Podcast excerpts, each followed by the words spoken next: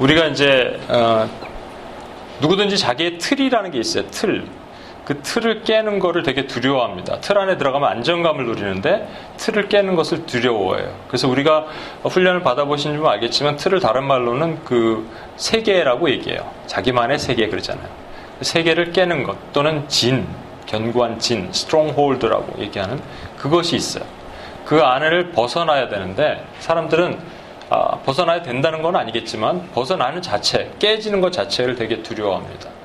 한 재미난 예로 저희 UPS에서는 PTGT라는 훈련을 하고 있는데 사실은 그 이제 QT라 그랬죠. QT가 여러분 한 25년 정도밖에 안 된 거 아십니까?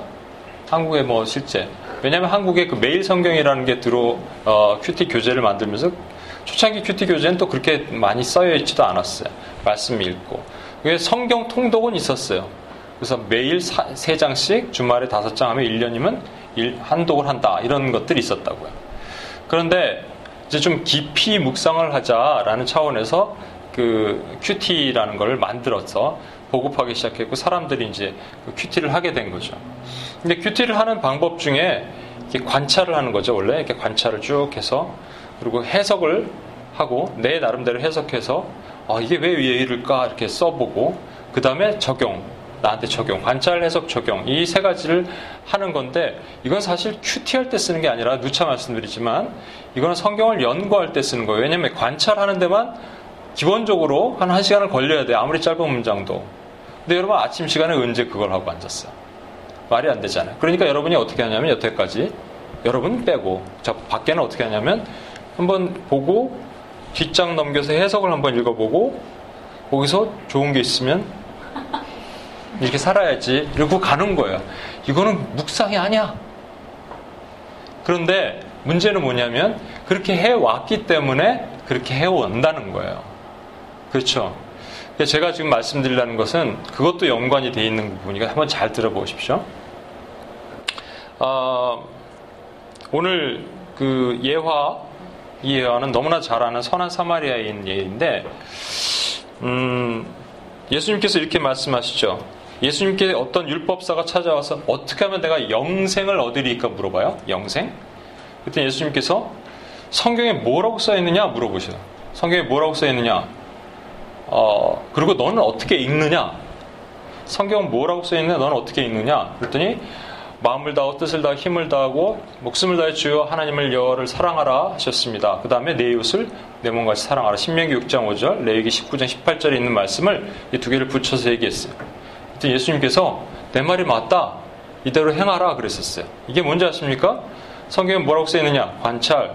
넌 어떻게 읽느냐? 해석. 그대로 행하라. 적용. 이거요. 이 아주 아주 핵심적인 여러분 여태까지 수세 기 동안 수많은 사람들이 성경을 연구하고 또는 큐티할 때 해왔던 것들이 여기 그냥 한마디에 딱 들어가 있는 거예요. 그럼 거기로 끝났어야 되잖아요. 근데 갑자기 선한 사마리아 얘기를 꺼내신 거예요. 그러면 앞에 게 부족했기 때문에 그런 거 아니겠어요? 그렇죠. 뭔가 부족했기 때문에 부연 설명을 하시려고 선한 사마리아 얘기를 하시는 거 아니겠냐고요. 어, 제가 어제 그 교회를 갔는데 그 부목사님 참 말씀을 재밌게 잘 전하시더라고요.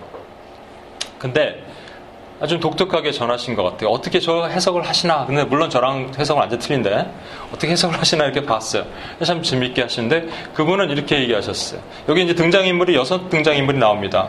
다시 한번 제가 설명을 드리면 예루살렘에서 어, 여리고로 이렇게 내려갔다고 돼 있는데 왜냐하면 예루살렘 산 위에 있어요. 8, 해발 800m 정도의 산 위에 있거든요. 거기서 여리고로 이렇게 내려 어떤 사람이 내려가는데 이게 오솔길이에요, 여러분. 이렇게 팍 뚫려 있는 대, 대로가 아니라 오솔길인데 그 당시 제가 한번 지난번에 말씀드렸지만 이스라엘은요 유대 땅은 2%에서 5% 정도 부유층, 나머지 전부 가난한 사람. 그래서 워낙 가난하기 때문에 어떻게 가난하냐면 중간층이 없다니까요. 얼마나 가난하냐면 가난하면 자기 스스로가 스스로 노예가 돼요. 스스로가 노예가 되는 사람을 몽학 선생이라 그래요. 어, 그, 그, 중에서 똑똑한 사람, 아주 그 인텔리들이 노, 노예가 되는 거예요. 몸을 그냥 파는 거예요. 그럼 그 중에서 똑똑한 사람들은 자기 그 주인의 자녀의 가정교사를 시키는 거예요.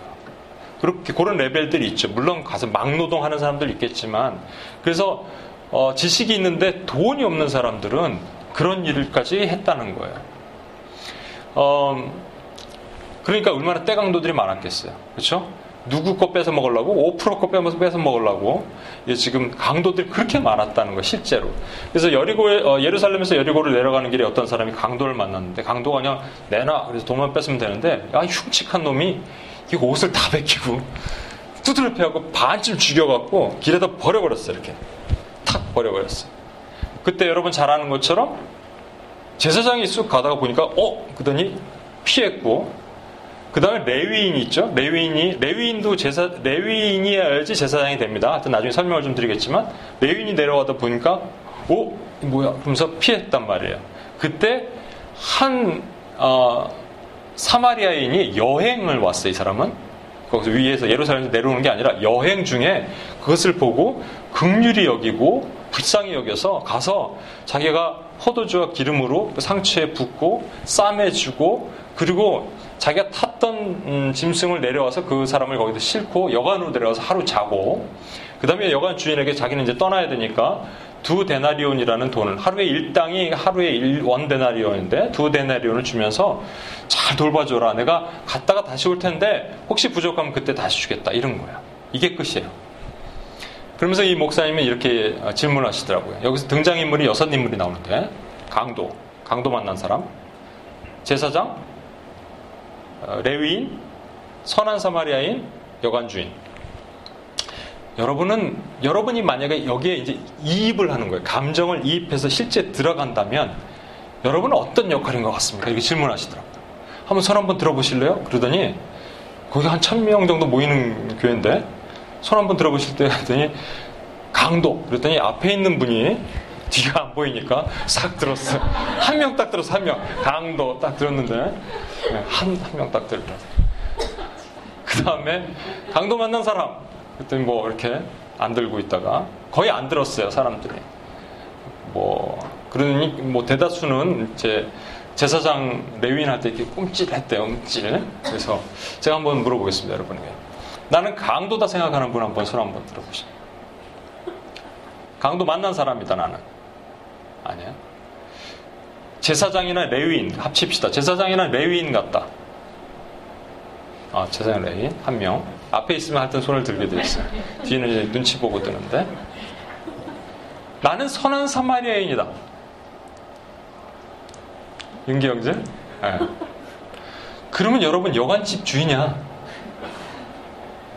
아무것도 안 들었으니까, 그죠? 주인. 그런가, 진짜? 어,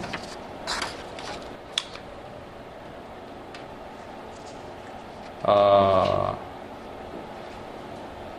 예수님께서 이 예화 아까도 말씀드렸지만 이 예화를 하게 된 동기가 뭐냐면 어떤 율법사가 예수님께 와서 질문을 했거든요. 근데 질문을 하려고 한 게 아니라 시험했다고 성경은 돼 있어요. 테스트 해본 거예요. 뭐냐면 자기 마음에 이게 맞다라고 생각하는 아까 어떤 틀이라고 얘기했죠. 그 틀이 맞다라고 생각한 게 이게 지금 예수님이 제대로 얘기하는 거 알고 있는가를 테스트해 보려고 온 거예요. 근데 이와 비슷한 사건이 이건 좀 다른데 한 서기관이라고 이건 서기관 teacher라고 lawmaker라고도 하는데 서기관이 예수님이 찾아온 것이 마가복음 12장에 있습니다. 그 장면에서 이렇게 얘기해요.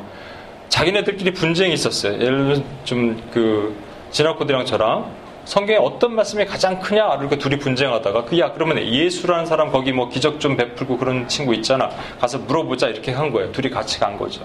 그래서 서기관이 물어본 거예요. 말씀 중에 어떤 계명이 가장 큽니까? 아까는 예수님 뭐라 그러셨어요? 율법사 와서 어떤 계명이 가장 큽니까? 테스트 하려 그럴 때 너는 어떻게 읽느냐? 관찰. 너는 어떻게 보느냐 해서 그리고 뭐 하나님 사랑하고 이웃 사랑이 가장 좋습니다. 큰 겁니다. 그랬더니 그렇게 행하라 그러면 살리라 이렇게 했거든요. 영생을 어떻게 얻으릴까 했을 때. 근데 여기 있는 이 사람은 예수님이 직접 얘기해 주세요. 이스라엘에 들으라 주 너희의 하나님 한 분이시니 너희는 하나님을 어, 내 온, 온 마음과 뜻과 정성을 다해 하나님을 사랑하고 그 다음은 이와 같으니 내 이웃을 내 몸과 같이 사랑하라 이렇게 얘기했어요. 그랬더니 이제 서기관이 맞장구를 치는 거예요. 그치? 그 말이 맞죠? 얘기하면서 아마 내기를 했을지 어쩔지 모르죠. 그러면서 맞습니다. 옳소이다. 하나님을 사랑하고 이웃을 사랑하는 것 외에 다른 큰 계명이 없습니다. 전체와 번제를 드리는 것보다 이것이 더 귀합니다. 얘기 딱 해요. 그때 예수님께서 가만히 보시면서 네가 그의 지혜로움을 보시면서 넌 천국에 가까웠다. 이렇게 얘기하세요. 천국에 가까웠다. 무슨 얘기라 그랬죠? 내일 죽는다? 넌 내일 죽어. 이거, 그 얘기를 했더니 그건 아니잖아요. 이 뉘앙스는 틀리지만 두 사람이 와서 얻어간 대답 또는 가지고 온 질문이 뭔지 아십니까? 전부? 한 사람은 영생을 어떻게 얻으리까? 또 한 사람은 예수님이 직접 하나님 사랑과 이웃 사랑이 이것이 가장 큰 계명이다. 그리고 요걸 지키면 네가 만약에 요걸 지키면 넌 천국에 들어갈 거야라고 말씀하시는 거예요. 그럼 지금 뭐예요? 영생, 복음에 대한 걸 얘기하시는 거예요. 그럼 복음에 대해서 뭐라고 얘기하셨어요, 예수님이? 지금 처음에 율법사가 왔을 때 하나님을 사랑하고 이웃을 사랑하면 네가 살리라 그랬어요. 맞아요? 하나님을 사랑하고 이웃 사랑하면 우리가 천국 갑니까? 제가 한 형제가 있는데 기도 부탁을 좀 했던 그 형제가 있는데 그 형제 랑 이렇게 그, 그 작은 아버지 그 형제 작은 아버지 집에 가서 같이 이렇게 어, 통화를 했어요. 삼자 통화를 하려고 하다 혹시 끊어지고 그럴 것 같아서 제가 이제 좀 금식을 하고 가서 같이 통화를 했습니다. 근데 음, 녹음이 좀 되고 있지만 그래도 이런 건 좀 얘기를 해줬으면 좋을 것 같아요. 제가 최근에 만났던 최근에 얘기 들었던 형제 중에서 사람 중에서 가장 좀 힘들게 묶여 있었어요. 그냥 everyday 매일같이 이 가위에 눌리는데 가위에 눌리는 정도가 아니라 예, 형체가 나타나고 그리고 이 옆구리를 치고 뭐 이렇게 쳐갖고 몸이 아픈 거죠. 그 두려움이 밀려오고 너무 힘든 거예요. 심지어는 이렇게 누워 있으면 여자가 와서 이렇게 배에다 탁 걸어 아, 이렇게 있으니까 자기가 너무 싫어갖고 손톱을 한번 꽉 눌렀대. 그랬더니 손톱을 누르니까 이 여자가 또 배로 꽉 누르더래요. 너무 아파갖고 못했다. 뭐 이런 얘기까지 하더라고. 근데 이제 제가 그 작은아버지한테 말씀 선포 기도랑 축복 기도 이런 걸 알려줬거든요. 그래서 이렇게 해라. 또 하나님을 찬양하라고 시켰대요. 그때 또 오길래 어, 하나님을 찬양하는데 어, 내 영혼의 그 깊은 데서 이걸 찬양을 했대요. 근데 끝까지 못하게 막 막더라는 거예요. 그러니까 제가 디테일하게 말씀 안 드리지만 어우 진짜 놀라울 정도로 이런 힘들었던 게 있었을 거예요. 지금 어렸을 때부터 지금까지 그랬다는데 어, 그러다가 이제 마귀들과 싸울지라 이 찬양을 어떻게 들은 거야. 알았어요. 그래서 그 찬양 가사까지 외워서 또 왔을 때 끝까지 불렀대. 입은 열리지 않지만 끝까지 불렀더니 떠나갔다고. 그 얘기를 고백을 해주면서 이 형제 얼마나 순수, 순수한지 아십니까? 그 작은 아버지가 이번에 이제 대학 들어간 형제인데 대학 들어가서 이제 그 어, 오리엔테이션 하게 되면 너 분명히 술을 먹을 것이다. 또 그런 학교가 그런 학풍이 있는 학교래요. 술 먹고 선배들이 막 뭐라 그래도 너는 안 먹는 안 먹겠습니다 이렇게 하라고. 그땐 실제 오리엔테이션 가서 선배들이 야 술 먹어 막 이러는데 저는 안 먹겠습니다 그랬대요. 뭐? 왜? 근데 이제 하나님을 사랑하기 이, 이 형제가 그랬거든요. 하나님을 사랑한다. 근데 하나님을 사랑한다고 표현하기는 좀 그러니까 그냥 하나님을 아버지로 바꿨대요. 그래서 아버지를 사랑하는데 아버지가 약속했습니다. 옆에 있는 선배가 뭐라 그랬게? 저 같아도 그래 이렇게 안 해요. 저는 야 대접 갖고 와. 소주랑 막걸리 같이 부어요 여기다가 이것이 어디서 이랬을 수도 있을 것 같은데 갑자기 그 옆에 있는 선배가 그래 얘 술 주지 마 이랬다는 거예요. 여러분이 잘 보시면 누군가 보호하시는 거예요. 근데 이 형제가 너무너무 귀한데 한 가지가 자꾸 걸리기 시작했어요. 하나님을 사랑한다는 거예요. 그래서 제가 점검을 했습니다. 지난번에 정원자매가 어, IT 갔다 와서 얘기해 준 거 되게 귀한 거예요. 왜냐하면 여러분 잘 점검을 해야 돼요. 뭐 우리 WPS 가다 보면 I believe in God 그런 사람 많잖아요. 어, which God? 그러면 에너지, 에너지 뭐 이런 거 많잖아요. 뭐 그런 거 되게 많잖아. 그래서 우리 잘 봐야 돼, 잘 봐야 돼. 그래서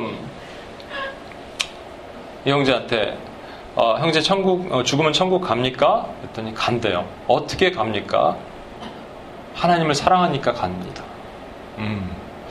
하나님을 사랑해서 가는 거 말고 혹시 또 딴 거, 딴 이유 때문에 가는 게 있나요? 그랬더니 어, 예수 한참을 고민하더라고요. 그러더니 예수님이 나를 위해 십자가 달려 돌아가셨고 그 다시 부활하셨던 사실 내가 믿기 때문에 갑니다. 그래. 내가 그러면 이 두 가지 중에서 한 가지만 선택해서 천국을 가야 된다면 어떤 것을 선택할래요? 그랬더니 그 형제가 하나님을 사랑하니까. 그래서 우리가 이제 그 복음지 만든 거 창조 타락 구속 심판 우리 UPS 복음지가 있거든요. 그 이제 웬만하면 제 머릿속에 다 외웠으니까 그걸 그냥 처음부터 다 했어요. 다시 검증했어요. 다시 영접시켰어요. 성령께서 내, 이 안에 이 내재해 그냥 머리로 믿는 거랑 성령이 내재해 계시지 않는 거랑은 큰 차이가 있는 거예요, 여러분. 그랬는데 이제 그러고 나서 같이 기도도 해주고 이제 얘기를 들어봐야죠. 또 그런 원수의 공격이 묶였을 걸 선포하고 영적 전쟁이 계속 된다니까 지금 여러분 여러분 삶 가운데도 지금 그러고 있어서 제가 같이 싸우자고 얘기하는 거예요 지금요. 근데 어, 그렇다면 이 형제는 하나님을 사랑하기에 천국 간다고 한 말이 맞았습니까? 틀렸습니까? 하나님을 사랑하기에 하나님을 사랑하니까 천국 갑니다. 라고 한 말이 맞아요? 틀려요?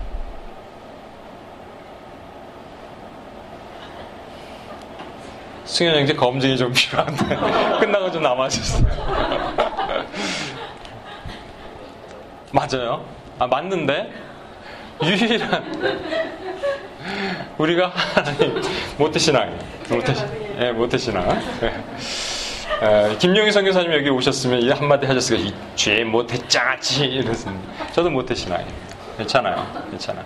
아, 우리가 구원으로 들어갈 유일한 통로는 예수 그리스도예요. 그러니까 여러분 잘 아시는 거 그렇잖아요. 왜냐하면 제가 한번 말씀드리고 다시 얘기하면 시간이 길어지는데 하나님에게는 두 가지 성품이 있잖아요. 그렇죠?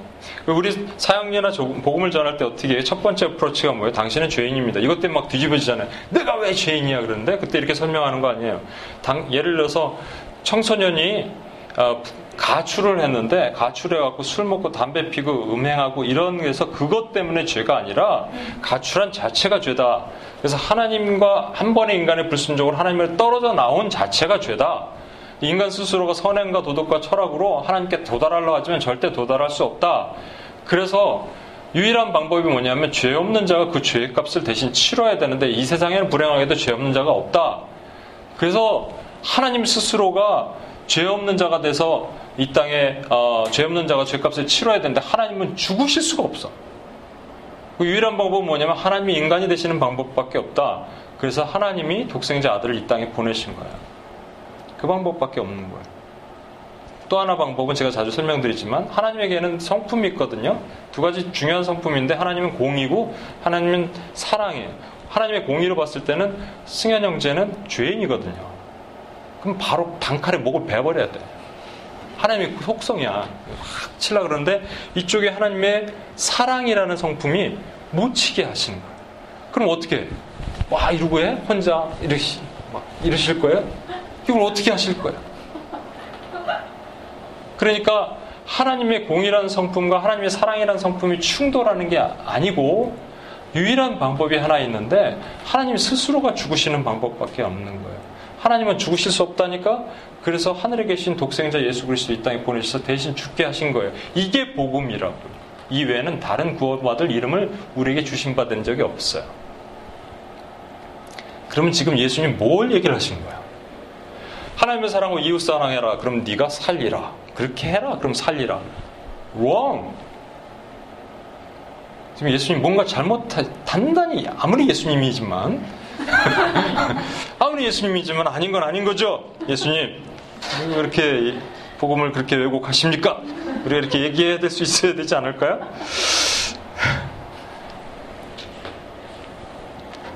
제가 여러분 다시 말씀드립니다. 이게 만약에 복음이라면, 이게 지금 예수님이 말씀하신 복음이라면, 너는 어떻게 읽느냐, 관찰, 너는 어떻게 해석하느냐 해석 너는 어떻게 적용하느냐 적용 요거 갖고 안 되니까 뭔가 하나 한 덩어리가 비었거든요 밑에 이게 사실은 PT거든요. PT? PT? 한 덩어리가 비었단 말이에요, 밑에. 이, 게 만약에 복음이라면 여러분 선한 사마리아인 예와 6, 6명의 등장인물 중에서 예수 그리스도가 있어야 돼요, 없어야 돼요? 있어야 된다니까? 여태까지 여러분 이 말씀을 들을 때 주로 어떻게 들었어요? 이런 것들은 주로 어디서 많이 듣냐면 무슨 뭐 컨퍼런스, 코스타 같은 데서 많이 얘기하죠. 우리는 선한 사마리아인으로 살아야 됩니다. 도덕률, 윤리, 기독교 윤리.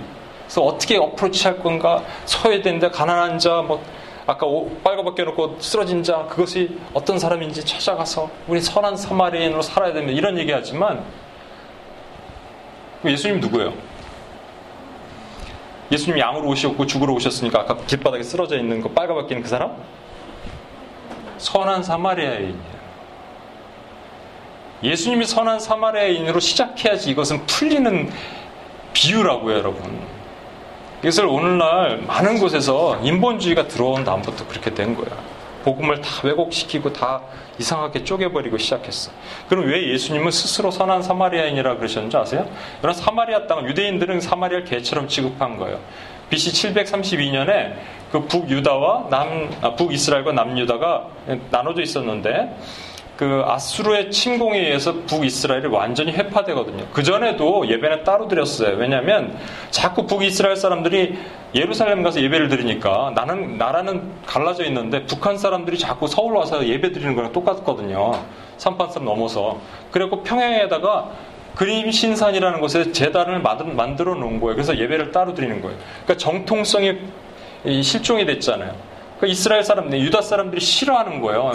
거기에다가 아수르가 혼합 정책을 하니까 거기 있는 사람들 이쪽에다 갖다 놓고 저쪽에 있는 외국인들 여기다 갖다 놨어요. 그래서 섞이고 섞여갖고 혼혈이야, 사실. 그러니까 개죠, 개. 그래갖고 예루살렘에서 갈릴레로 올라가면 쏙 올라가면 하루면 올라가는 길을 이렇게 돌아가서 7일 동안 올라가는 거예요. 땅조차 받기 싫은 거야. 아, 보기도 싫은 거야.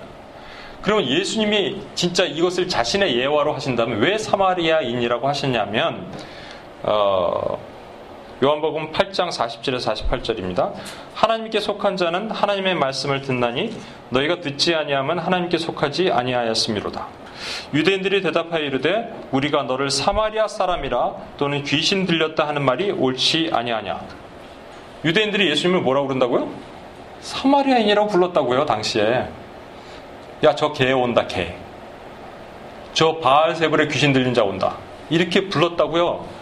그래서 스스로를 사마리아인으로 표현하시고 하신 거예요. 또한 사마리아인이라고 얘기하는 것은 그들 스스로 생각했을 때 개처럼 낮고 천한 모습으로 이 땅에 오셔서 말구에서 오셔갖고 결국 죽음으로 이 땅에서 마감하시는 그런 연약한 모습으로 스스로 표현하신 거예요. 사마리아인.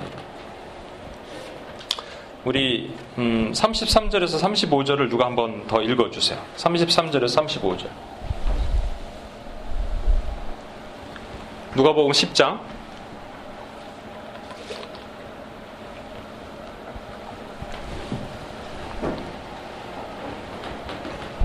어떤 사마리아 사람은 여행하는 중 거기 이르러 불 보고 불쌍히 여겨 가까이 가서 기름과 포도주를 그 상처에 붓고 싸매어 자기 짐승에 태워 주막으로 데려가서 공부하시느니라.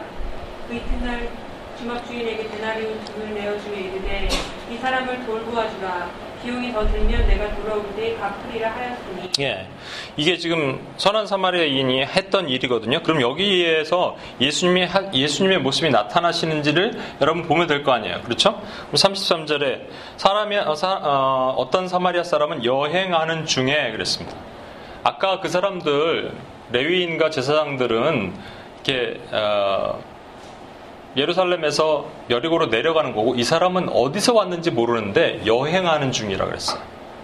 그러니까 예수님이 이 땅에 오셔서 나그네로 오셨다는 것을 나타내시는 거예요. 일상에서 나그네로 잠깐 왔다 가신다는 거예요. 두 번째, 그를 불쌍히 여기고 예수님이 오셔서 하시는 모든 사역 전에는 항상 불쌍히 여김이 있었어요, 여러분. 뭐 다 일일이 쓰지 못하니까 그랬지. 그래갖고 어, 많은 사람들이 예수님께 오니까 그들의 기진함, 목자가 없는 양처럼 그들이 기진함을 보고 불쌍히 여겼다. 마태복음 9장에 있고요. 마태복음 20장에 보면요. 소경 바디메오가 어, 마태복음 20장에 소경 바디메오가 와갖고 다윗의 자손 예수여 나를 불쌍히 여기소서 그때 불쌍히 컴패션 느끼셨다고 성경은 기록하고 있어요. 그런가 하면은 여러분 오병이어 기적 현장 있죠? 그때 아까도 말씀드린 한 2만 명 모였거든요. 오병이어 기적을 베풀기 전에 예수님께서 사람들의 병을 고치신데 그들을 하나하나 몇 명을 고치셨는지 모르겠어요. 저 같으면 기적을 그냥 이렇게 딱 줄 세워놓고 막 쓰러지라 이렇게 안수 안찰할 텐데 한 명 한명 하시잖아요. 그것도 침 뱉어가면서 아 침도 다 말랐을 거야 뭐겠어요. 더 나오지도 않을 것 같아. 그러면서 한 명한 명을 고치시는 거예요. 그때 compassion 불쌍히 여기세요. mercy 긍휼히 여기셨다고요.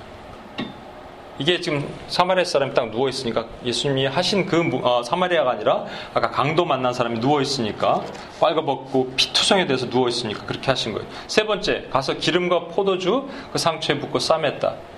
이 사람 뭐 하는 사람인데 기름과 포도주를 들고 다녀? 여행할 때 기름과 포도주가 필요합니까? 아, 이렇게 마시면서 가나요? 네? 드렁큰 타이거야? 뭐야 이거? 기름 뭐를 상징하죠? 성령, 포도주 예수의 보혈입니다. 그리고 중요한 거는요, 싸매줬다라는 거예요. 싸매줬다. 음, 이 사람 지금 어떤 상태인지 아십니까? 이, 아니, 지금 바닥에 누워 있는 사람. 초죽음인데 빨가벗고 있잖아. 상처를 싸매주고 뭘로 싸 뭘로 싸매줬을까? 제 생각에는 안에 이 메리아스 북 찢어갖고 속옷 북 찢어서 싸매주고 자기 겉옷 벗어서 덮어주셨겠죠. 안 그래요? 이게 어디서 나오는 장면인데 그 뒤에 한번 설명을 하고 그 다음에 또 중요한 것이 뭐냐면 나귀에서 아 나귀라는 건 없습니다. 짐승이라고 돼 있어요. 먼저 자기 짐승에서 태워서 주막으로 내려가서 돌봐주니라. 자기 짐승을 타고 가다가 내렸어요. 내리고 그 사람을 거기에 앉혀서 주막으로 내려가서 돌봐 주었어요. 이 짐승이 뭔지 모르지만 적어도 하이에나는 아닐 것 같아요. 네? 이걸 태워서 가는데 예수님이 이 땅에 오셔서 타신 짐승에 딱 한 마리가 있습니다. 뭐예요? 나귀. 원래는 다시 오실 때 뭐 타고 오신 줄 아십니까? 백마 타고 오시는 거예요. 그래서 여러분 이 땅에서 자꾸 백마 타는 왕자를 찾으면 안 돼. 그 저기 있는 거야. 여기 없어. 여기 나귀 타는 왕자를 찾아야 돼요. 나귀 타는 왕자. 네? 우리 윤기 형제가 나귀 타는 왕자 맞죠? 네, 맞습니다. 그래서 네? 예. 덩키라고 돼 있어요? 당나귀라고 돼 있어요? 예. 낙이라고 돼 있네. 예. 낙이로 낙이 타고 그 맞네요. 예. 하이에나는 아니었어, 그죠? 그게 이게 더 검증이 된 거죠? 예수님 그 거기다 태워놓고 중요한 거는 이 사람은 말 타고 가고 아 낙이 타고 가고 예수 이, 이 선한 사마리아에는 주막까지 어떻게 가요? 거예요. 이 땅에 마지막으로 그 다음에 이제 주막으로 가서 어떻게 하냐면 하루 같이 자요. 돌봐주는 거죠. 다음 날 어딘가 떠나. 근데 안타깝게 어딘가 떠나. 떠나잖아요. 우리 주님 여기 안 계시고 가셨잖아요. 근데 가시기 전에 두 랩돈을 여관 주인에게 맡기고 잘 좀 돌봐줘라 제발. 여러분 손 아까 안 든 게 기가 막힌 거 여러분 영성이 뛰어난 사람들이야. 여관 주인이 누구예요? 여러분이야. 대단한 한 명만 지금 어디다 손 들었지 아까? 나중에 레위인 예, 영성 검증을 좀 필요합니다. 예, 두명 남아주세요. 두 명. 여관 주인에게 두 데나리온을 주면서 맡겨달라고 여러분 잘 돌봐달라고 한 것이 기억나시죠? 예수님 떠나시기 전에 한 제자에게 나타나셔서 내 양을 먹이라 내 양을 먹이라 하셨잖아요 베드로에게 그쵸, 기억나시죠? 저와 여러분에게 주신 미션이라고요. 여관 주인이에요, 저와 여러분. 주모야, 주모. 이게 주막 주인이거든요. 주모! 현정 주모! 지금 있어요? 영혼들? 케어할 사람들 있어요? 네, 있어야 돼요. 그러면 여기서 이제, 어, 두 인물 탐구가 끝났는데, 중요한 게 남았습니다. 이제 강도입니다, 강도. 이 강도를 아까 인본주의적으로 많이들 해석하면서 어떻게 해석을 하냐면 강도 만난 사람이 우리 주변에 소외되고 억눌리고 가난하고 불쌍한 영혼들이기 때문에 강도는 반드시 힘 있고 능력 있고 돈 많고 또 파워가 있는 사람이 강도여야 되는 거예요. 이렇게 해석을 하면 그죠? 근데 그건 구속과 전혀 상관이 없습니다. 하나님의 구원과 상관이 없어요. 인본주의적 해석이 그렇게 돼버렸어. 아까 그 목사님은 이렇게 얘기하시더라고요. 자, 당신의 아내한테 사모님한테 물어봤대. 당신 여섯 인물 중에 누군 것 같아? 나는 강도 같아요. 왜? 이렇게 말로 사람들 막 찌르고 죽이고 막 그런 적이 많았다는 거예요. 그래서 참 귀한 해석 같아요. 그건 참 좋은 해석인데 그것도 아니야. 그거는 그게 구속을 설명할 수가 없어요. 구원을 설명할 수 없어요. 이 강도는 누구냐면 예수님께서 스스로 이 도둑의 정체, 양 어, 선한 목자와 도둑을 비교하시면서 도둑의 정체를 설명하신 사, 어, 말씀이 있어요. 요한복음 10장 10절 말씀. 도둑이 오는 것은 도둑질하고 죽이고 멸망시키려는 것뿐이요 내가 오는 것은 양으로 생명을 얻게 하고 더 풍성히 얻게 하려 함이라. 여러분 저 따라하세요. 왜냐하면 오늘 지금 영적 영적 전쟁을 여러분 준비하는 단계니까 오늘은 그냥 준 몸풀기. 도죽멸 시작 도죽멸 도둑 도둑질하고 죽이고 멸망시키는 거. 이게 이 도둑의 아주 근본 이 지금 도둑이 하고 있는 이 도둑이라고 말하는 건 마귀죠. 예수님께서 마귀를 말씀하시는데 도둑질하고 죽이고 멸망하는 거. 그러면 마귀가 했던 이 세 가지 도둑질하고 죽이고 멸망하는 게 지금 여기 어, 길바닥에 버려져 있는 강도당한 사람한테 강도가 했던 것이 그대로인가 한번 보시면 되죠. 검증이 되겠죠. 그리고 강도는 한 명이 아니라 강도 때라고 돼 있어요. 강도들이라고 돼 있어요. 마귀는 우두머리고 그 밑에 있는 걸 뭐라 그래요? 악한 영들, 귀신들, 졸개들이에요. 그렇죠? 혼자 안 다닙니다. 혼자 안 다닌다고 성경 돼 있잖아. 막 귀신 떼거리로 다니고 군대막이라고 표현해주고 그렇죠? 예. 네. 그러니까 이제 그걸 한번 풀어보면 되겠습니다. 음, 첫 번째, 무엇을 했냐면요. 옷을 벗겼어요. 변태도 아니고 옷을 벗겨. 근데 그 옷을 벗겼어. 옷을 벗기려면은 이게 도둑질하는 거죠. 빼앗는 거잖아요. 도둑질하는 것이. 빼앗는 거잖아요. 그렇죠? 근데 여러분 잘 보십시오. 그냥 돈만 뺏었으면 되는데 옷을 꼭 벗겼어요. 그래서 옷을 벗겨지면 뭐가 나타나냐면 사람이 수치스러워져 부끄러워진다고요. 성경에서 여러분 가장 먼저 부끄러웠던 사람이 누군지 아시죠? 누구예요? 아담이라고요. 아담이 누구한테 속아서 그렇게 됐어요? 마귀한테, 뱀한테 속아서 그렇게 됐어요. 부끄러워서 숨은 건 아니에요. 원래 두려워서 숨었는데 아무튼 그게 같은 개념이에요. 숨어 있을 때 누군가 오셔서 음, 음, 음 하면서 가죽 옷을 벗겨갖고 그의 옷을 수치를 덮어주셨다고요. 그게 아까도 왔던 건 선한 산마리안이 그냥 데려가기 위해서 빨개 벗기고 아니 덮어줬을 것 같아 나 같으면. 그 성경에 안 나오지만 덮어서 말에 태워서 데려갔을 것 같아요. 당나귀에 태워서. 그러면 또 하나 스가랴 3장에 이런 말씀이 있습니다. 여호수아가 있거든. 제사장 여호수아. 제사장 여호수아가 옷이 더러워졌어요. 그랬더니 예수님 하나님이 천사를 명해서 그 더러운 옷을 벗겨라. 그리고 새 옷을 입히는 장면이 있어요. 이게 뭐냐면 바로 그 우리의 죄된 모든 것들을 벗겨서 우리가 빨가벗기고 수치를 당치 않게 하나님께서 덮어주시는 은혜를 얘기하는 거예요. 은혜. 계시록 16장 15절 보겠습니다. 계시록 16장 15절.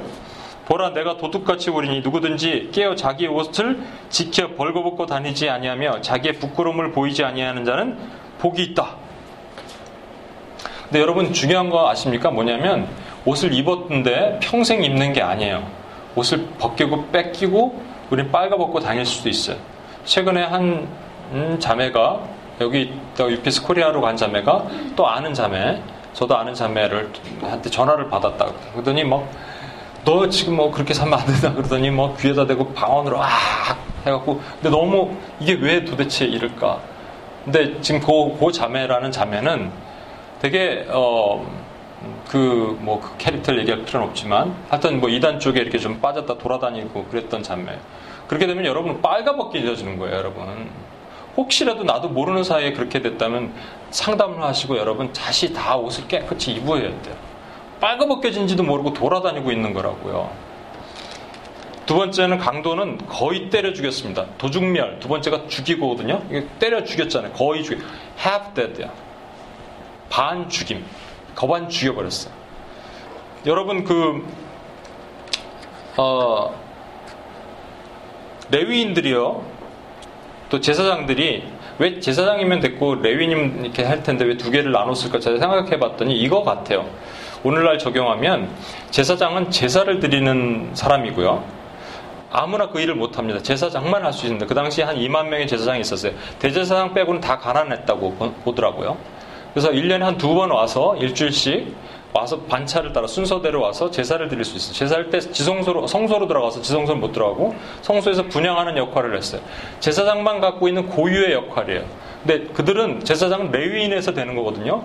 근데 제사장이 아닌 레위인들은 성소에 수종을 두는 예배에 수종을 두는 사람들이라고요. 그래서 오늘날 적용하면 제가 생각에는 목사님과 평신도예요. 사역자의 평신도예요. 그 같은 한, 한 덩어리야 한 덩어리. 두 개가 다르게 행동했으면 모르겠는데 같이 행동했거든요. 오늘날 교회 모습이에요.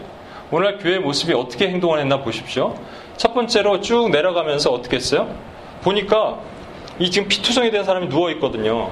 근데 여러분 그 이스라엘에는 제사장의 정결법이라고 있습니다. 제사장은 머리를 풀어헤쳐도 안 되고 옷을 찢어서도 안 되고 시체를 만져서도 안 돼요. 거반 죽었기 때문에 우리 눈으로 보기에는 죽은 거예요 그냥. 그렇기 때문에 시체를 만지면 안 되는 거예요.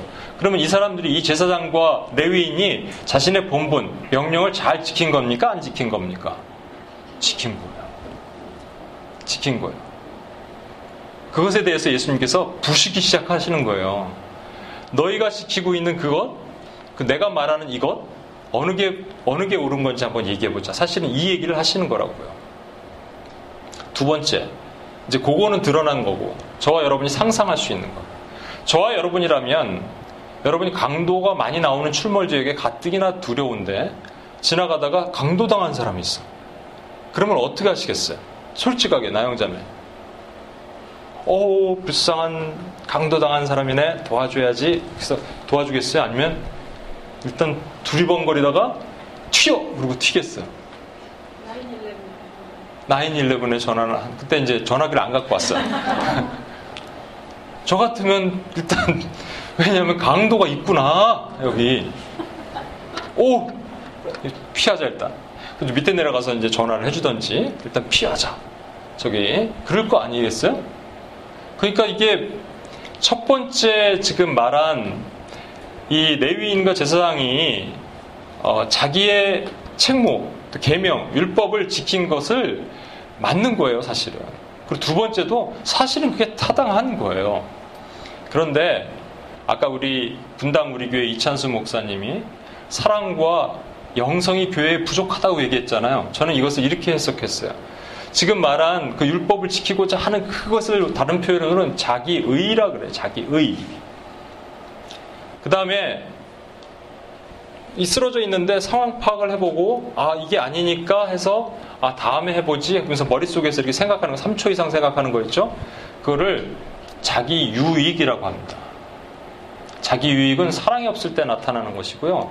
자기 의는 하나님의 의가 없을 때 나타나는 지금 이 사마리아인과 바리, 어, 서기관은 아, 서기가 아니라 레위인은 자기 의와 자기 유익은 있었는데 지금 예수님 이 선한 사마리아인이 갖고 있는 한 가지가 없었어.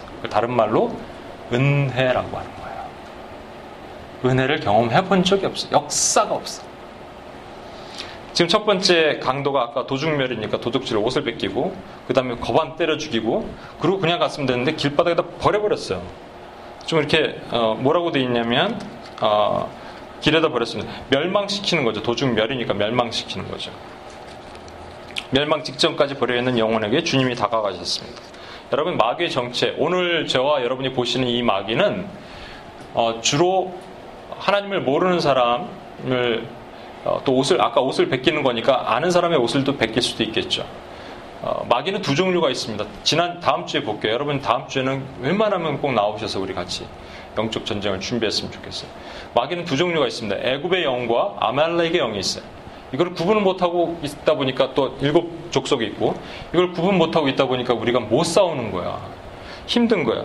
여러분 문제는 뭐냐면 이 강도가 지금 분명히 보셨죠. 강도는 어, 가난하고 소외된 사람이 반대되는 사회의 높은 계층과 권력 계층이 아니라 그렇게 되면 구속사가 해결이 안 된다고요. 풀어지지가 않는다고요. 강도는 뭐예요? 마귀의 사단이에요. 그런데 왜 이렇게 해석을 안 하냐면 이 얘기를 좀 하고 싶은데 제가 이메일을 이렇게 전체 보낸 걸 받으신 분 있겠지만 제가 이 선한 목자교회 아, 선한 목자교회 선한 사마리아인을 어, 이렇게 예화를 해석하는 데 있어서 제가 그 어느 누구도 이거를 이렇게 제대로 해석하는 사람을 많이 못 봤어요. 많이 못 본 게 아니라 못 봤다가 한 번 딱 봤는데 제가 5, 6년 전, 7, 8년 전인가 LA에 갔다가 뵀던 목사님이 있어요. 근데 그분이 그렇게 해석을 하시더라고요. 너무 반가웠어요. 저는 그 전에 그렇게 생각을 하고 있었거든요. 너무너무 반가웠어요.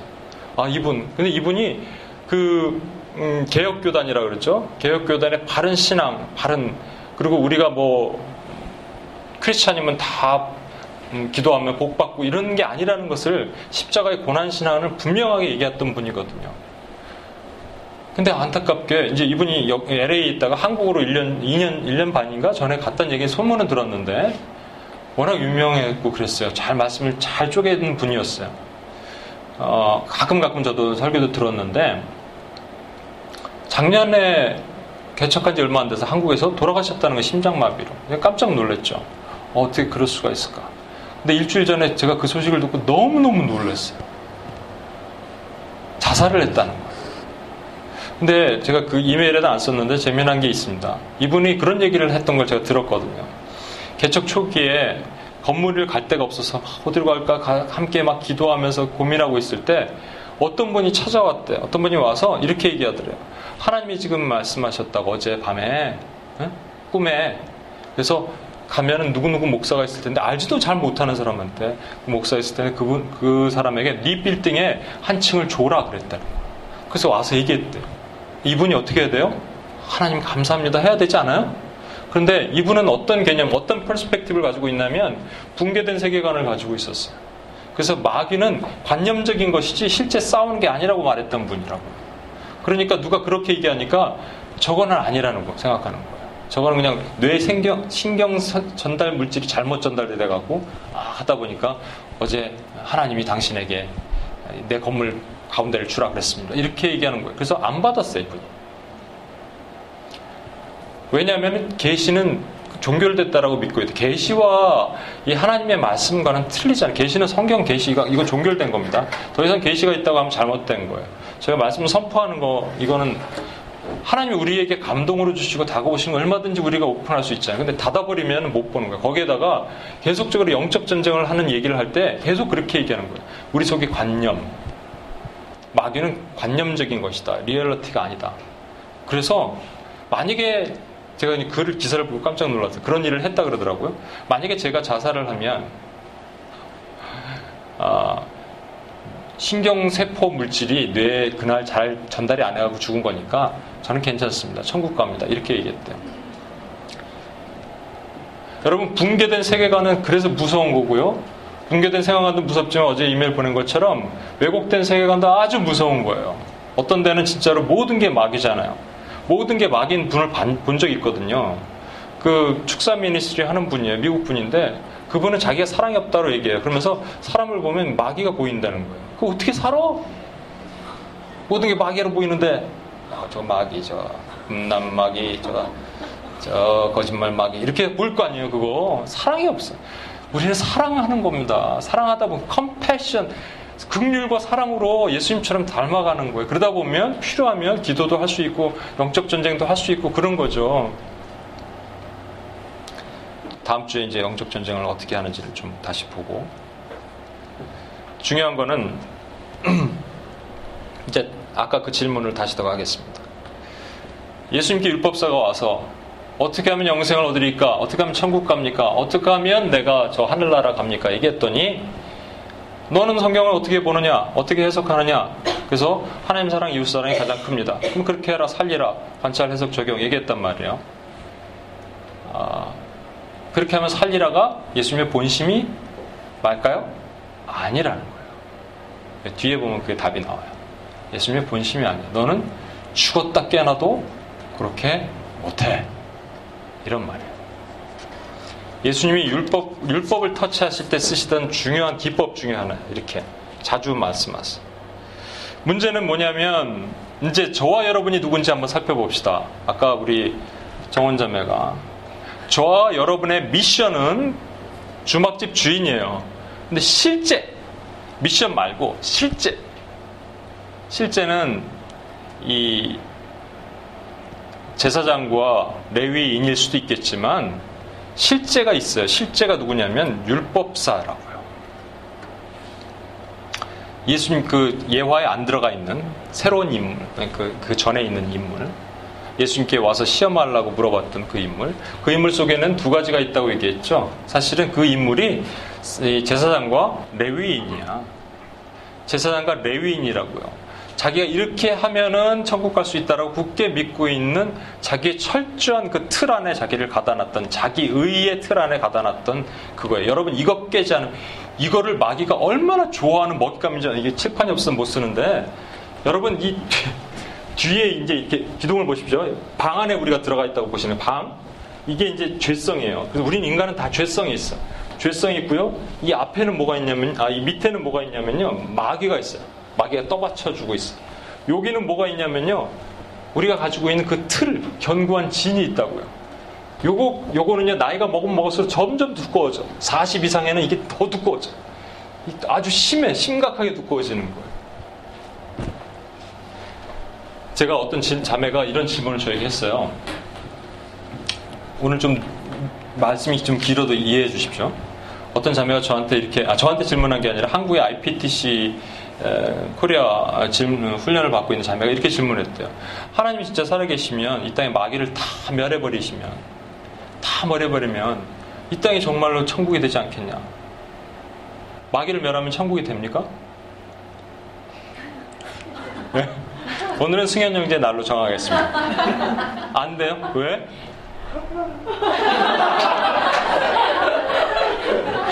제가 설명했잖아요. 이 방이 있는데 뚜껑이 뚜껑이 열려 있는 이 방이 있어요. 이 방이 있는데 요 밑에 있는 마귀만 빼버리면 천국이 되냐고 안 된다니까. 인간에겐 죄성이 있고요. 원래 죄의 원죄의 뿌리는 끊어졌지만 그 밑에 죄성으로 인해서 끊임없이 신즈 죄를 만들어내는 죄성이 있고 그리고 나만의 개똥 철학 이즘 월드 세계가 있다고요. 그래갖고 만약에 마귀가 없다면 충동질은 덜 당하겠지. 그러나 그냥 좀비들이 모여갖고 이렇게 사는 거야. 그 생각. 더 무서운 것 같아. 마귀가 있으면 충동질 당해서 좀 화끈하게 이렇게, 이렇게나 하지. 이거는 막 좀비들이 모여갖고 이렇게. 다시 말씀드립니다. 제가 이 얘기를 왜냐하면 영적 전쟁의 첫 번째 스타트는 뭐냐면 여러분 자기 의와 자기 유익을 깨부셔야 돼. 그렇지 않으면 여러분 다 넘어가요. 영적 전쟁이 무슨 뭐 대단한 것처럼 밖에 나가고 칼 들고 싸우는 것 같지만 다음 주에 말씀드리겠지만 제가 비디오 클립 하나 보내드렸죠. 곰이 뒤에 있는 곰이 얼렁하고 새끼 곰이 그냥 하는 거예요. 다음 주에 한번 봅시다 같이. 새끼 곰이 지가 뭐 한 게 없어. 그냥 퓨마가 한테 핥혔는데 이게 뭐냐면 퓨마가 새끼 곰을 잡아 먹으려고 막 쫓아와요. 도망가다 도망가다 막다른 골목에 가고 새끼 곰이 아 하는데 퓨마가 한 두 대 때리니까 피가 막 나는 거예요. 아 소리 질렀더니 퓨마가 갑자기 있다가 도망가는 거예요. 지는 지가 잘했는 줄 아는데 뒤에 있던 산만한 곰이 서 있는 거야. 아, 이게 산만한 곰이 예수님이고 문제는 뭐냐면 우리가 왜 영적 전쟁을 들어가지도 못하고 쓰러지냐면 이 두 가지 여러분 분명히 좀 기억해 주십시오. 자기의 나만의 이것 이것을 깰 수 있는 유일한 도구가 뭐라고요? 은혜. 은혜. 은혜가 떨어진 사람들은 십자가 얘기 들어도 별로 감동이 없습니다. 주의 보좌로 나아갈 때에 어떻게 나가야 할까? 이런 찬양 들을 때 막 주의 가슴을 무뎌졌던 그 시절이 있었는데 주의 보좌로 나아가 이렇게 부르는 거야 이게 껌 씹으면서 어떻게 나가 끝나는 거예요 그러면 예수님은 우리는 자기의 자기 유익이 있는데 예수님은 하나님의 의의를 가졌고 자기 유익이 아니라 자기 유익의 반대말은요. 자기 유익을 구한다는 거에 반대말은 자기 유익을 붙이 아니하는 건데 이 성경 어디서 나오는 말이죠? 사, 아, 사랑은 자기 유익을 붙이 않는 거예요. 그래서 자기 유익의 반대말이 사랑이고요. 손해 보고란 말이에요. 제 얘기해서 죄송합니다만 한마디만 제 좀 얘기를 할게. 자랑 좀 할게. 자랑이라는 표현보다는 저도 제 기도할 때 밤에 제 기도하고 싶고 우리 부모님 기도하고 싶어. 저도 좀 밥좀 먹고 싶어. 근데 또 이 결정적인 순간에 삐. 예, 저도 음? 그러고 싶어요. 그러고 싶고 진짜 두 다리 뻗고 좀 이렇게 마음껏 자고 싶고 그래요. 여러분을 위해서 기도하느라고 그렇다고 이, 제가 이렇게 만약에 말한다면 이게 뭐가 되냐면 자기 의가 되는 거예요. 그러나 하나님 저 어떡합니까? 저 믿음 그룹, 소망 그룹, 사랑 그룹 나눴는데 사랑 그룹만 점점 늘어나고 있습니다. 하나님 어떡합니까? 바라봤는데 하나님의 마음이 너도 옛날에 그랬어. 그게 부어지면 내가 기도할 수 있는 거예요. 이게 은혜예요. 율법은 자기 의를 주장하지만 은혜는 하나님의 의를 봅니다. 율법은 생각해서 이해가 되면 순종하지만 은혜는 3초 이내에 순종해요. 여러분 누가 뭐라고 얘기했을 때 목사님이 뭐 하라고 얘기했을 때 기도해 볼게요. 기도해 볼게요. 이렇게 말하는 거 하지 마세요. 그냥 안 할래요. 이렇게 해. 그게 화끈해.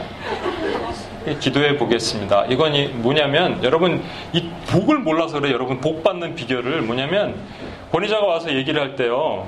그분이 만약에 기도를 열심히 하고 충만한 상태에서 얘기해서 이거를 받으라 그랬는데 기도해 볼게요 그랬으면 저는 불순종하는 거예요. 그런데 여러분 무조건 받았잖아요. 근데 이게 받지 말아야 될 걸 받았어요. 왜냐하면 이 목사님이 지금 영적 상태가 안 좋은데 그냥 이걸 준 거야. 그러면 하나님께 혼나는 사람 누구? 목사님, 여러분은 안 혼나. 여러분 복 받는다니까요? 하나님 나중에 다 해결해 하셔요. 그러니까 순종은 그렇게 하는 거예요. 스판테니아스 순종만 순종해요. 이거는 옛날에도 여기 인도 선교사님 와서 말씀하셨지만 제가 여러 번 들었어요. 3초. 이거 할 수 있겠어? 예. 그건 다혈질이 좀 빠르긴 해. 근데 우울질은 약간 그래 5초 줍시다. 우울질을 위해서 5초. 예, 하겠습니다.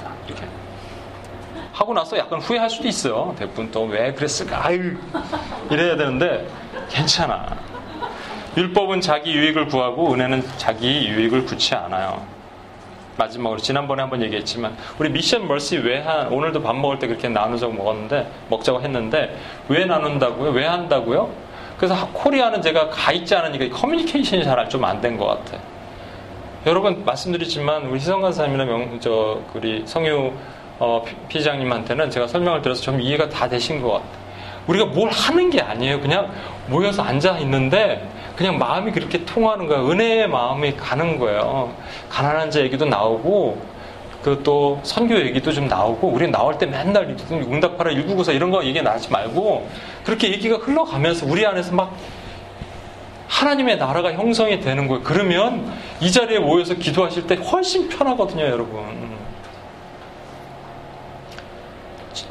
처음부터 여기 생짜배기로 이 자리, 아, 승현 형제. 승현 형제, 오늘 승현 형제 날이야. 이 자리에 와서 기도하는데, 아까 UPG 기도하고 그랬잖아요. 막 마음이 열리면서 막 가슴이 뜨거워지고 그랬어요? 안 그랬어요? 솔직하게 괜찮아요.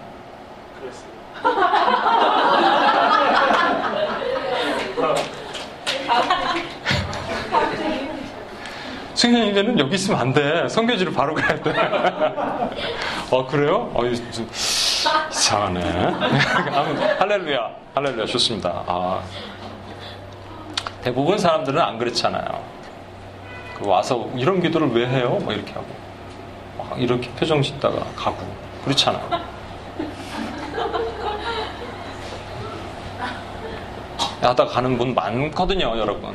이 앞에 있으면 앞에 있기 때문에 보이는 것도 있지만 제가 눈사가 있다가 얘기했잖아요. 눈치 30에 은사 70. 네? 제 눈에 걸리기만. 음, 그런데 그 마음이 부어지면 할 수 있잖아요. 그래서 지난주에 말씀, 지난번에 말씀드렸잖아요. 율법은 내가 가난한 영혼, 소외된 영혼에게 다가가서 그 사람이 바뀌길 바라는 건데 안 바뀌잖아요? 그러면 화가 나는 거예요. 뭐 안 바뀌냐? 문제는 얘 너의 문제이기도 하지만 이런 환경을 조성한 이, 이 사회의 문제야. 그래서 사회를 막 변혁시키려고 그러고 이 사람 보고 자꾸 일어나라고 일어나지 못하는 사람한테 일어나라고 그러고 그 지금 얼마나 아웃풋이 있느냐 그걸 보고 그러는데 아니에요. 제대로 된 선교사님 얘기를 들어보십시오. 그거 아니에요. 은, 은혜는 뭐냐면 가난한 사람이 다가가는데 내가 해줄 수 있는 게 아무것도 없다는 걸 나는 똥이라는 걸 깨닫고 내 안에 하나님 좀 어떻게 해주십시오라는 그 마음이 부어지는 거라고요. 율법사, 제사장, 레위인 모두 자기 의와 자기 유익을 구하다가 그 틀에 갇혀서 예, 결국은 여러분 음, 이 질문을 중요한 질문을 해야 되는구나. 강도 만난 사람은 아이덴티티가 뭘까요? 아주 중요한 질문입니다. 강도 만난 사람의 아이덴티티가 뭘까요? 제가 아까 말씀드렸죠.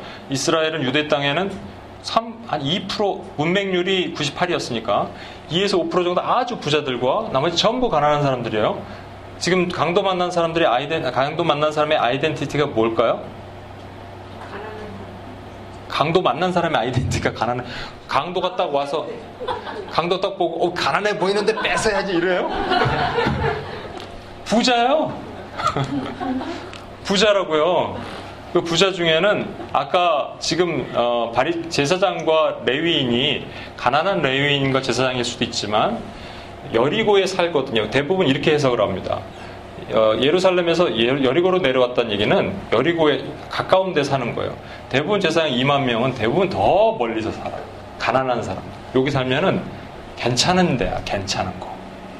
딱 봤을 때 화려한 옷 입고 딱 봤을 때 그랬던 사람이 내려가서 강도 만난 거예요. 아, 다시 말씀드립니다. 그 사람 안에 뭐가 있기 때문에 자기 이유와 자기 유의. 강도는 뭐라고요? 그옷 벗김 당하고 두드려 패고 반 죽어서 길바에 버려져 있는 거예요.